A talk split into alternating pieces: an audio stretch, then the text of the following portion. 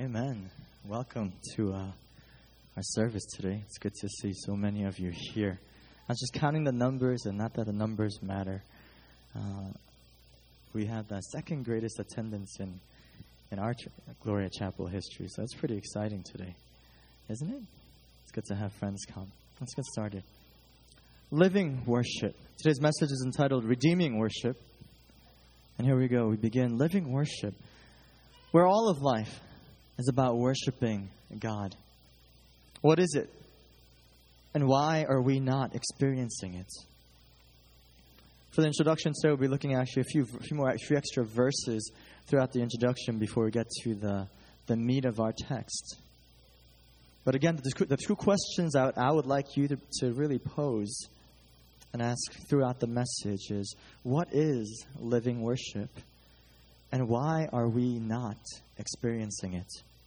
Romans 12, 1 and 2. It tells us, I appeal to you, therefore, brothers, by the mercies of God, to present your bodies as a living sacrifice, holy and acceptable to God, which is your spiritual worship. Do not be conformed to this world, but be transformed by the renewal of your mind, that by testing you may discern what is the will of God, what is good and acceptable and perfect. Reading these two verses, we kind of come to the question well, how do you know the will of God? And I think these two verses gives us some hints. In Romans 12, 1 and 2, we see that your life transformed, not conforming to the ways of the world, not wanting to be so much like our neighbor or wanting to be like Jesus, more than driving the right car or going to the right school or, or having the best hair. Surely these things are not worth dying for, much less living for. May your life be lived in such a way that is laid out as a living sacrifice unto God. That is what worship is really about. Receiving Jesus means you have given your life over to Christ. The ownership of your life now belongs to Jesus Christ. 1 Corinthians 6 says this Or do you not know that your body is a temple of the Holy Spirit within you, whom you have from God? You are not your own, for you were bought with a price. So glorify God in your body. Scripture tells us that you are purchased, you are bought at a price. That is why Jesus can make such a claim in Romans 12, 1 and 2. Because you have been bought at a price, your lives, your bodies, your thoughts no longer belong to you. So God calls us to live for Him. What Satan once robbed from the Lord with the fall, Christ Jesus has bought you back. One more verse, a few more texts actually. Ephesians 2, verses 8 through 10 says, For by grace you have been saved through faith. This is not your own doing, it is the gift of God, not a result of works, so that no one may boast. For we are his workmanship. Listen here, created in, the created in Christ Jesus for good works, which God prepared beforehand that we should walk in them. Why did God save you? Verse 10, according to Ephesians, it tells us that Adam and Eve were created to do God's good works. But they turned and went into a rebellious direction towards sin and walked away from the design, the purpose of doing good works. And so they began to live for other purposes, like perhaps some of you have. Remember that you and I were created to do God's good works, which God prepared us, which He created us to do. And that's what it means to be a Christian. You know, at the, at the end of the Lord's Prayer in Matthew 6, Jesus ends by saying, Your will be done. Jesus, He bought and He paid the price. You and I were created to do His good works, to do the very will of God. In life, surely we seek after so many things. Do we not? If I were to ask you, what are some of the things that you are saving up for? I'm sure the answers would abound. Right? Your dream car?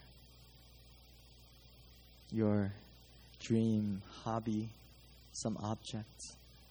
An article of clothing, perhaps? if you're working, your dream house, wife, husband, say things that we, surely not bad things, but things that we desire for our own lives. And as Scripture tells us, in these few verses alone, that you and I are created to do God's good works. Now, that does not necessarily mean that you have to drive a bad car, right? Nowhere in Scripture does it say Christians shall drive the worst car in the world. It doesn't say that. Christians shall live in the poorest house. It doesn't say that.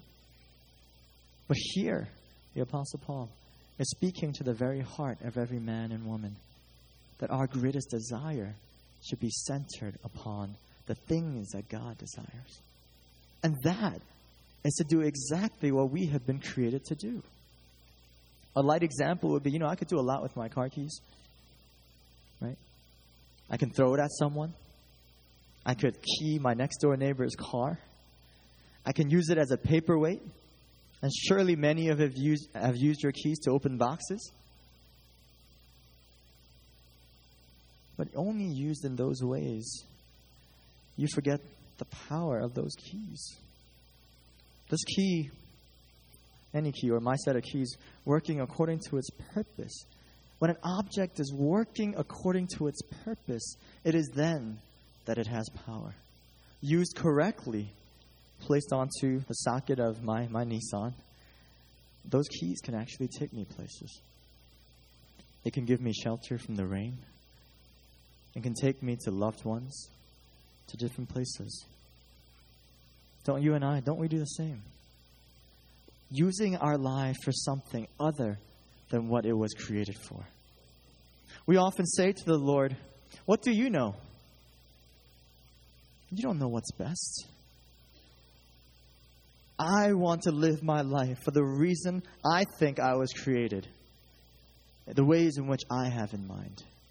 Don't we do that? Don't we do that? When many times the Lord is just really pressing upon your heart, even through circumstances, through different circumstances, in which direction you are to be headed, you say no. Personal example is that my heart, this is just in all honesty, I'm not one of those people that grew up wanting to be a pastor. No way. Why would you want this job? Why would you want this job? If I were to ask you, I'll give you all of my salary, how many of you guys would want my job? Why not? Scripture says it is a glorious position, it's a high calling. Scripture speaks of it. Why don't you want it? Well, let's look at some of the facts, right? To be a pastor in the Protestant church, you got to at least have a master's in divinity. My friends used to ask me when I was in seminary, hey, are you, are you becoming a doctor or something? You've been there quite a while.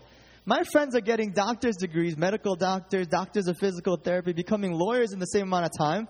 I'm still working on my master's. And what do I get at the end of my master's degree? I get a little M div. They get names with D's at the end MD, DPT. That's, that sounds so much better, right? And I used to joke around. You know, people, when they finish their doctors, doctorals, PhD, call them doctors. They should call me master. Master Pastor Chang. That'd be so cool. But no one wants this job. You get a master's degree, and in the United States, with a master's degree, minimum is like 45,000. From there, it goes up, right? I don't get that, right? Who wants this job? The benefits, they're not that good.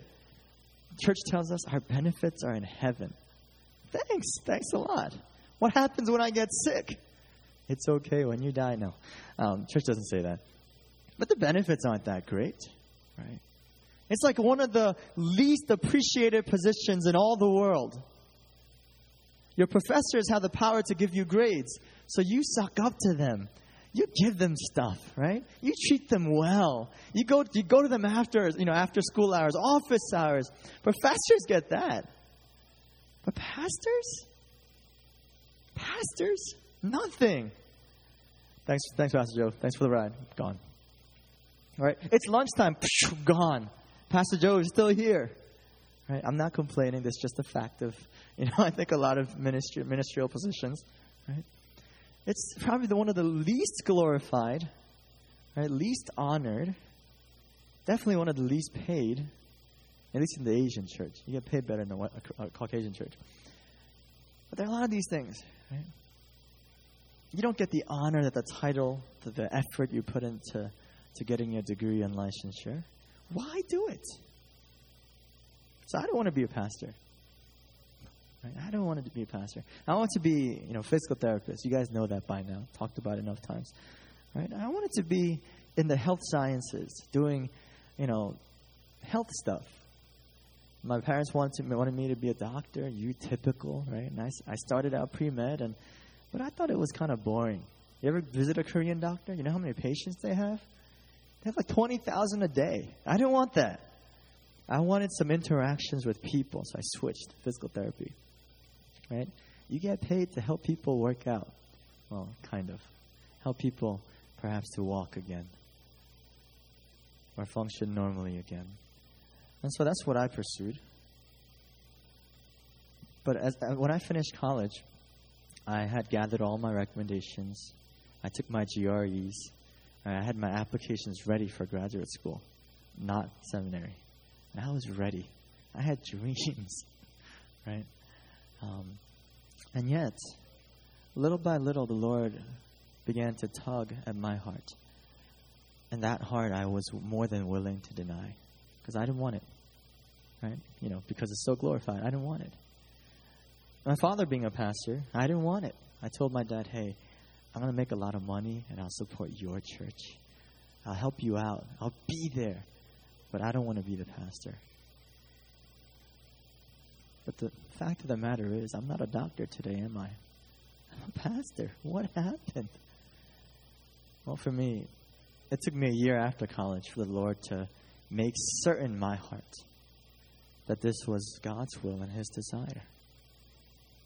And you know what? Even though my plans were to be a doctor, the greatest joy I found when I began doing exactly what God wanted of me, and that is to serve the Lord directly in this calling. See, when we so clingingly, when we desire to hold on to our own desires, what God says is that you do not understand. It is not only about bringing it's not only about bringing me glory, and it will, but it is also about bringing you happiness.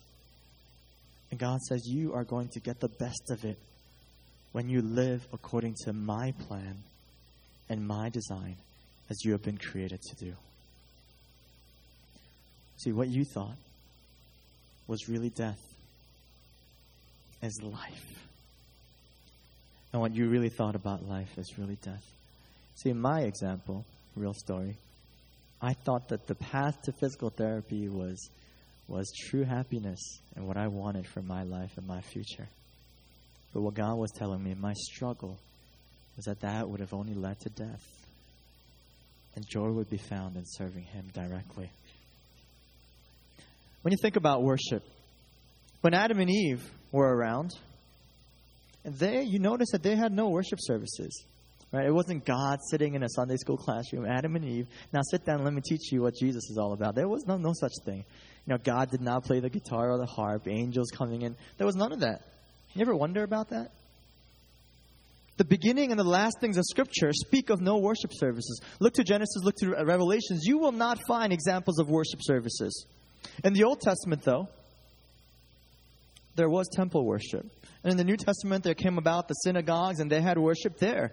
These organized worship was encouraged and commanded by God. But what we still see in Scripture is that in the beginning, worship services were not implemented. And when, when Scripture speaks about the, about the end times, God does not speak of worship services. There in Scripture is a lack of worship services when there is a lack of the life of living fully in worship, let me say that again. When in life, when God sees the lack of the life of living fully in worship, there is a need for organized worship. Because God knew that we need to gather to be renewed and refreshed. See, in the Garden of Eden, there was no need for worship services because Adam and Eve were consumed in fellowship with the Lord. In the end times, when Jesus returns and calls us home, there will not be need. There will not be a need for worship services because we would already be consumed in the Lord. But in the times in between, when there are so many, even in the church, whose hearts are not focused, not centered, whose lives are not living fully in worship, God knew that there was a great need for organized worship and houses of worship. Some of you might think that you don't want to be in a place where there will be worship services all day. If that's what heaven is like, maybe I don't want to be there. Harps and choirs. I really hope uh, I'm not into harps either. Not into choirs either. I'm more of a band guy. So maybe you don't want that. Well, you know what? Praise the Lord because heaven is not just about a long worship service. Yes, son. Hi. I didn't see him in three days. Why? Why is it? Why isn't it going to be a the thing is it's not going to be a worship service at all. Because everything we do in heaven, every single thought, every interaction, I don't know what that's going to be like, but all of it will be services of worship unto God. That will be the new heavens and new earth. It's not going to be God saying, you know it's time to stand up, children. None of that. But every single thing, everything we can possibly think of, every breath will be directed towards the glory of the living God. And so there will not be a need for organized worship services. All that we do will be worship unto God. We'll be living life and everything will be worship. Another example, you know, if you have kidney failure, you got to go in for dialysis two to three times a week. But the goal is to be off of dialysis forever. Yes? Or perhaps the goal would be to, to get a kidney transplant. Like so, the goal here, brothers and sisters, is not for us to get to heaven and have more worship services. But the goal of us in the church is to have a heart transplant, to get to heaven and live in a community of worship, of fellowship that is centered only upon Jesus Christ. And the question is what is the problem? The problem it is false worship. It is idolatrous worship. 1 Thessalonians 1 1 through 10, our text today, is what, it, what, what the text is talking about. See, they were praised for turning from the things that were serving, that they were serving, to worship the one true God. And so I ask you, what are some of the idols that you are serving in your lives today? Why is it that you and I live in a time when worship services are absolutely necessary. And the reason for that, it is because of false gods and false idols. Years ago, they used to talk about, about false gods, idols, lowercase g, gods who are handmade. But you and I live in a more sophisticated society. We don't worship wooden idols. Yet, we have other ways other things that our hearts sought, seek after. So I ask you, what is there in your life? What, is, what, what things are there in your life when you take it away would rob you of your joy? Some of you guys like food. I forget who I was having this conversation with. One, of you folks here, right? And I was thinking about this. Basically, the question was if you had to lose one of your senses, what would it be? And I think, I remember now, the sister was like, I can't lose my nose. Can't lose my sense of smell because I love food. You guys know if you can't smell, you can't taste, right? And I was thinking, oh, yeah. Yeah, I like food. If I can't taste food, I might not eat at all. Right? And who likes eating for the sake of having three meals a day? You want to you want to savor that Okay, I don't want to talk about food anymore. All right, but you know what I'm talking about. For those of you that love and cherish music, can you imagine not being able to hear? Or perhaps not being able to sing?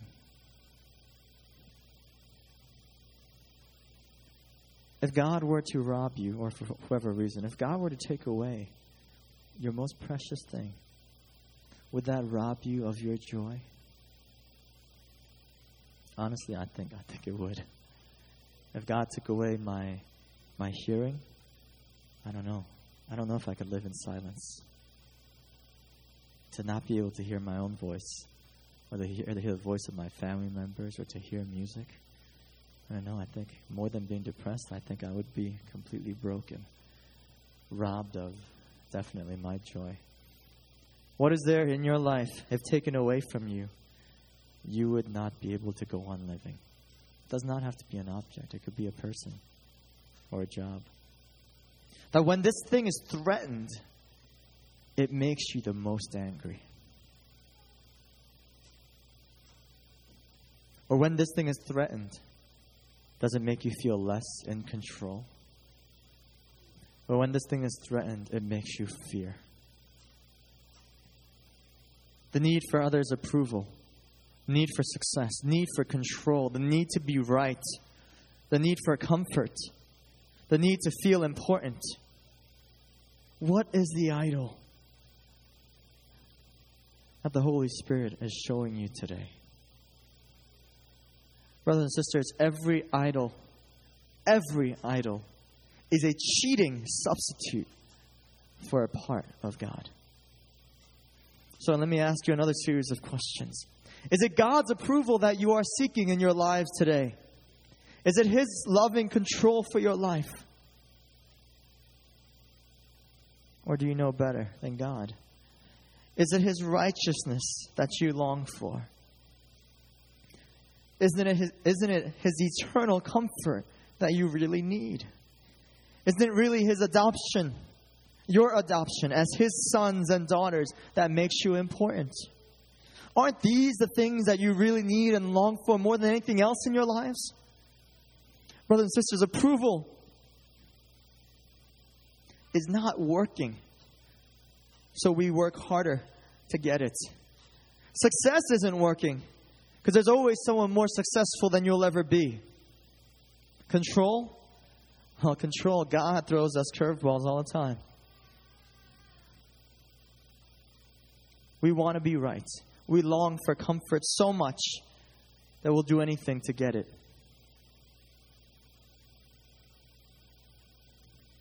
Oh, brothers and sisters, God is calling you to return to Him. That you would allow the Word of God to change you. Let me scare you for a little bit. That was the introduction. Mm-hmm. Let's get to the text. Let's get to the text today. What's going on in the city of Thessalonica? What was going on in their community that made them change? What is it that made them turn around from their service of idols to the service of the King? Look with me to verse 3 of today's text. It says, Remembering before our God and Father your work of faith and labor of love and steadfastness of hope in our Lord Jesus Christ. Three things are mentioned here in verse 3 the work of faith, number one. Number two, the labor of love. And number three, the steadfastness of hope. One more time. Number one, the work of faith, the labor of love, the steadfastness of hope. All these things in the Lord Jesus Christ. So let's look at the first one the work of faith. Verse 5 says, Because our gospel came to you not only in word, but also in power and in the Holy Spirit with full conviction. You know what kind of men we proved to be among you for your sake. See, their work was produced from their faith in God. Everything that came about was rooted in their faith for the Lord. So I ask you, is your work, are the choices that you make each day modeled in faith or upon idols? Are you doing something because of your conviction in Christ? Or are you responding to these things because you're longing to be comforted, longing for security? Even today, what were your decisions? What's motivating your decisions? Your parents, your friends, your jobs? When you make decisions based on your idols, brothers and sisters, it will leave you powerless. Rather, when the Holy Spirit comes upon us, and when we make our decisions based on faith, we are empowered. Let me give you a short example of that. You know, when you choose to, let's say, find a job, right? When that time, when you get to that place in your life, you know, we have a choice, right? We always have a choice. And if this is your home, this church is your home, you might apply for jobs that are closer to home, but still apply to some jobs that are far away. And especially in, when the economy is not doing so well, perhaps you might get a job far away, far away, not close to home. And so your decision is to move. But already in that first, I'm not saying that's a sin, all right? Don't, don't, don't take that out of context, guys. All right? But in your decision to move where your job takes you, your job has already become your idol and not the Lord. Well, not idol, but not God. But when you choose to wait upon the Lord until all things begin to make sense, then you are empowered. You're set free not to follow after the things that perhaps sustain your the food on the table, your habits, the things that you find pleasure in. Part two, second one is this labor produced by love. Labor produced by love. You know the word labor here in the Greek? It doesn't say work. The actual word is the exact same word used when a woman is giving birth. Now, men, we don't know what that's like, and we will never know what that's like. All right? But I think the Apostle Paul is very intentional in using the kind of labor that is produced out of love. The love that the Apostle Paul is talking about is not like, you know what, I like this girl, I'm going to buy her a ring. Or I'm going to save up some money and give her a necklace, get her flowers. This is not labor of love. Brothers, if you think labor, this kind of labor, giving birth, is, is equivalent to saving your money and get, buying flowers, we're fools. Same thing for the sisters. If and when God blesses you to give birth later, remember this message, all right? Serving the Lord, serving God's kingdom is supposed to be just like that. And some of you thinking, I'm not ever giving birth. and I don't know about serving God anymore. But you know what? This is so important. This is so important. I think Paul's emphasis here is that this kind of work it is strenuous. It takes everything out of you. But see, like giving birth, when the child is born, the mom is surely still in pain, exhausted. But the joy that overwhelms a mom when that child is born through that strenuous labor, that labor is nothing in comparison to the joy that she, that she finds when she holds her child in her arms when we look to serving one another in the Lord, no amount of sacrifice, no amount of humility, no amount of going through trials would ever compare to the joy of serving the Lord. Because all of that would be rooted, grounded in the love of Jesus Christ. Verse 6 says, And you became imitators of us and of the Lord for you received the word in much affliction with the joy of the Holy Spirit. See, they did it in spite of great suffering by love. And it's because of that, because they pers- persevered through the suffering, through the affliction, that they were able to endure. And they were able to turn around away from the, the worship of idols and build a church community that was transformed into the likeness of Christ. Do you see that kind of joy in the midst of challenges in your life? Now, I'm not talking about the fake stuff that simply puts a smile on your face for a moment, but I'm talking about something that produces joy. And this joy makes you stronger, a greater person for the Lord. The kind of thing that makes your neighbors say, how can you be all right in the midst of all that has happened to you? The thing that makes people around you say, How can you still smile? when you should be broken, desperate. That is the kind of joy that these Thessalonians had in Christ Jesus. That is the kind of joy that was restored onto them because they were grounded in a love that is from the Lord. Part three, the steadfastness of hope. Verse 3 says, Endurance inspired by hope in Jesus Christ. Now look at verse 10. And to wait for his Son from heaven, whom he raised from the dead, Jesus, who delivers us from the wrath to come. These people in, in Thess- Thessalonica, they were waiting anxiously for Jesus' return. Now the question is, how anxious are you for Jesus' return? Really, how anxious are you for Christ's return? You know, back in 96, I used to pray, Lord, please don't come back till I get my driver's license. Now, that was my goal, junior in high school. That was my goal. Later, it was, Lord, don't come back until I get married. Always something else, right? You know, Jesus coming back seemed like an interruption to my living life on earth. That's just my sinfulness. How many of you are also guilty of that here today? Are you really anxious for the Lord to return? Or are there things that you desire more before He comes? Do you really long for Christ's return? Or do you have your own agendas? School grades, a good job, appearing so put together.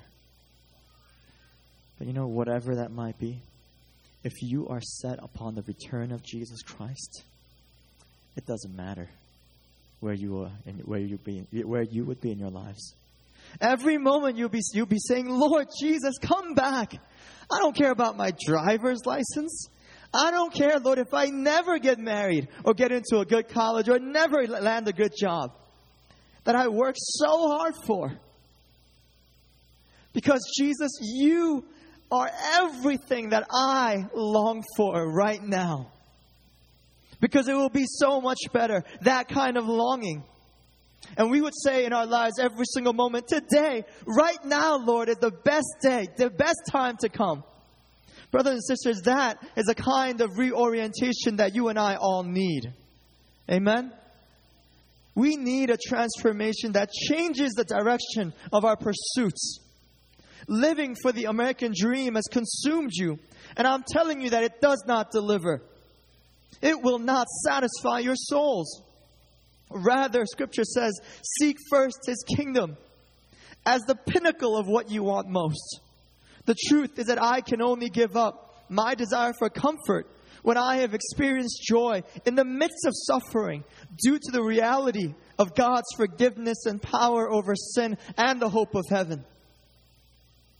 I can only give up my hope of success when I am more convinced of Jesus' of Christ's return and the life to come than I am about this life here on earth. We need, you and I need a holy interruption that our desires might be turned away from the improper and temporary things of this world and upon the perfect love, righteousness, and holiness of our Lord Jesus Christ. You and I will, will not naturally want the things of God. What did the church of Thessalonica, man, that's tough. What did the church of Thessalonica have? Well, this text today, it tells us that they had the gospel of Jesus Christ. They had the gospel and they understood its implications. They were convinced. They were cons- fully convinced of what Christ had done. And because of that, they had expectant hearts of Jesus' return. They look forward to services of worship and not worship services. Do you get that? They were looking forward to services of worship and not worship services.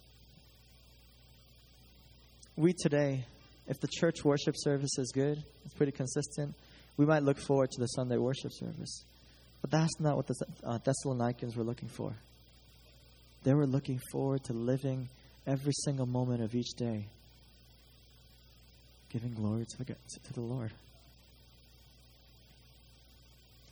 What is it that keeps your hearts restless right now? I'm telling you today, I'm telling you today that somewhere in your heart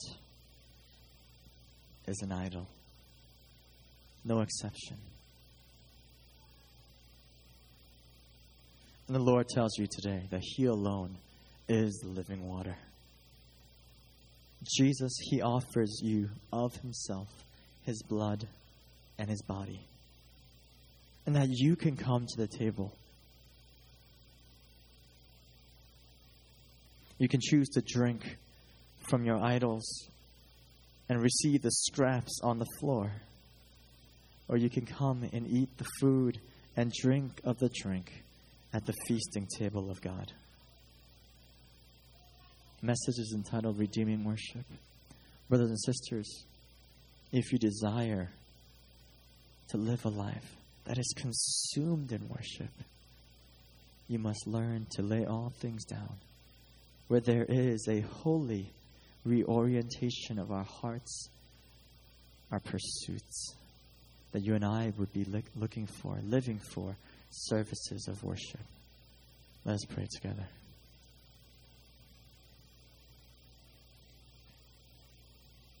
I want to ask you today, brothers and sisters,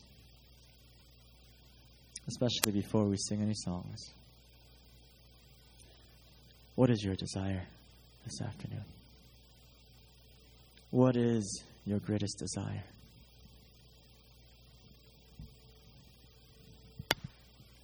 Is your desire to please God, to honor God, to live all your lives worshiping Him? Or do you honestly have other agendas that you want to take care of first? And Jesus tells us in Scripture that if you place your hand to the plow and look back, that you are not fit for the kingdom of heaven. God desires all of you. And may that, may that be your heart's desire. Brother and sister, let's take a moment just to reflect upon our hearts. And if need be, to surrender some that God might be king for all of your lives.